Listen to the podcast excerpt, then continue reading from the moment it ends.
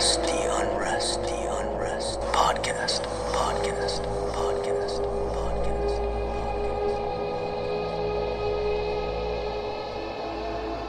Hello, and welcome back to the Unrest Podcast. I'm Caitlin Stansel. And I'm Madeline Green. I feel like we've definitely been liking this real life haunt situation. We know that you like spooky stories, and so it's kind of fun to just have people um, share their own. And we're kind of the ones just looking for those stories out there and seeking them out. To start off, though, we have our alcoholic beverages back. This Yes. I'm going with a Topo Chico hard seltzer exotic pineapple. Oh, that sounds good. So tonight I made a wine spritzer, Oh, fancy. but it's like rose, uh, LaCroix, key lime, lime juice, and I put mint leaves in there, which I can't even taste the mint leaves. So mm, I could have just left them out because when I drink it, the, the leaves get stuck to my teeth. So, a few of you guys actually sent in your stories, your real life haunts through email. And so, we decided for this episode, we were going to read those emails back. We love getting emails from you guys. So, definitely send those. We also love doing the interviews too, but we like the emails. It's always fun to check your inbox and have a few spooky stories in there. So, we're going to read a few of those today. Madeline, do you want to start with the one that you have? Sure. So this story is from Christine, and it starts out like this. I was very little when my grandma passed away, and after her passing, my family and I moved into her home. Just a few days after her funeral, my mom discovered me in the backyard playing with my grandma. She also told me that I would always say things about my grandma that only she and my dad knew about. And when they would ask how I knew, I would tell them that my grandma told me. While still living in my grandma's house, I woke up one night randomly terrified. I went to my parents' room and asked my mom if I could sleep in their bed with them. She told me my sister was already sleeping with them, so there was no room. As she told me this, I looked toward her bedroom door and saw a man watching me. He was tall and slim and wore a 70s style outfit. He had on a pair of those glasses that were popular in the 70s and 80s, and he was also balding. He smiled at me and waved, and I believe this was my great grandpa who died when my mom was young and i believe Huh. who actually he ended up dying in the 70s which would explain this 1970s attire when i was a little older i think around the age of 10 my family was living in a different home and i experienced some really weird things in this home as well i would hear two children a boy and a girl who i think were around the same age as me talk all the time and I even felt hands touch me on the shoulder or on the face. Just a few months later, during one weekend, my family was having a movie night. And during the movie, I went to use the bathroom. While I was washing my hands, my anxiety randomly spiked up. And when I turned towards the doorway, there was a woman floating in the hall outside the bathroom. I remember her vividly because she scared me more than any spirit I have come in contact with. She was extremely pale and had dark circles around her eyes, not like eye bags, but more like black eyeshadow. She wore a black Victorian dress and her brown hair was slicked back into a neat bun. She stared at me for a couple of seconds before turning and floating down the hall. I never saw her again, but I still think about her from time to time. I'm most curious about her because she's the only spirit that I've experienced that actually floated. Then she goes on and says, As I got older, these experiences stopped happening as frequently, but I do still see things here and there. For example, I work in a retail store, and when I work morning shifts before the store opens, I sometimes see a man who likes to walk around my store. I even hear him walking. I thought it was my manager, but he wasn't even there. Hmm. He usually is wearing a nice business suit with a matching hat. And I believe I saw him holding some sort of briefcase.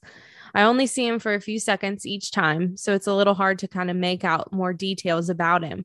But for the most part, he seems pretty friendly and he doesn't usually bother me. He just likes to take strolls around the store. First of So- all, I love that um, you know, her experiences, she is able to describe the spirit so well. Usually, like we kind of said earlier, it's like a, a shadow or you know, she like is really able to kind of get a lot of details and characteristics off of these spirits. Right, right. That's why I feel like she is just one of those people who are really susceptible to seeing spirits because I mean the fact that she could tell that her great grandpa maybe was a balding man dressed in 70s attire, you know, like usually people just see an outline or an apparition or you know stuff like that. So it's pretty cool that she has such distinct, you know, like can see such distinct spirits. Yeah. Well, definitely love that story from Christine. I thought it was really cool. I liked that it had multiple spirits that she saw um, throughout her time, and especially like in different houses. I mean, can you imagine moving to multiple houses and having these things happen in all of them? and realize you like can't get away from it. it's just you. okay, so we have another story we want to share. This one is from Rick. Uh, he has been a follower of us for a while now. So, Rick, thank you so much for sending in your story to us. And this one is a little close to home for me, at least. It is at the College of Charleston, is where um, this experience happened. So, here's what he had to say he says this took place in November of 2014 at 12 Bull Street on the College of Charleston campus. He says, I was working on my sketch of 134 Line Street, so another building nearby, which he believes is also haunted. But he goes on to say, I was on the second floor in the studio by the windows facing the street and driveway. I was alone in the house. So, uh, one thing about the College of Charleston campus, um, a lot of their buildings might not look like typical college buildings. Um, so it sounds like this one was kind of a house that was restructured into um, an art studio. But he says it started to get chilly as if the heat was turned off, and then a cool breeze entered the room. I felt its casual gust. He Said I thought this to be strange as all the doors and windows were closed and the breeze did not come from the nearby windows. So I knew no one else was in the house as I had to get campus police to unlock the door and let me in. He says he decided to pay it no mind and continued working on his sketch. And a few moments later, he says, I felt three fingers gracefully brush across my right cheek. And at this point, I froze. I freaked out and I knew I did not imagine it as it was far too real. It was unfiend like a woman's caress. Oh, Yeah. I mean, what a visual that he wrote there. I love the way he described that. Um, a little seductive sounding. yeah. He goes on to say, I decided it was time to pack up and leave. And while doing so, I started talking to whatever it was I thought was in the house with me. Although I was nervous, I spoke as calmly as I could. It was nice meeting you, but I have to go. Please have a good evening and stay well. He says, As soon as I got outside the house, I called campus police, as was the protocol, so they could lock up the house. And it took over 30 minutes for an officer to show up. Several Mm. officers had passed by, only to return my wave and keep on pedaling on their bicycles. Finally, one showed up with the purpose to lock and leave. And I asked what took so long and why did those other officers just pass by without stopping? He says he just smiled at me. And so I asked again, inquisitively, and he replied that the house is haunted and the officers do not like coming to the house in the evening Wow. for good reason, I guess. So he goes on to say that two weeks had passed before he went back to the studio. Um, and he had a deadline for his assignment that was closing fast. He says, I had to, a lot of catching up to do on my sketch. And this time there were five other students in the studio across from the one I was in. An hour had passed by when suddenly the doors and windows on the first floor began to slam. I stopped and waited as three of the students from across the hall ran downstairs to investigate while shouting expletives.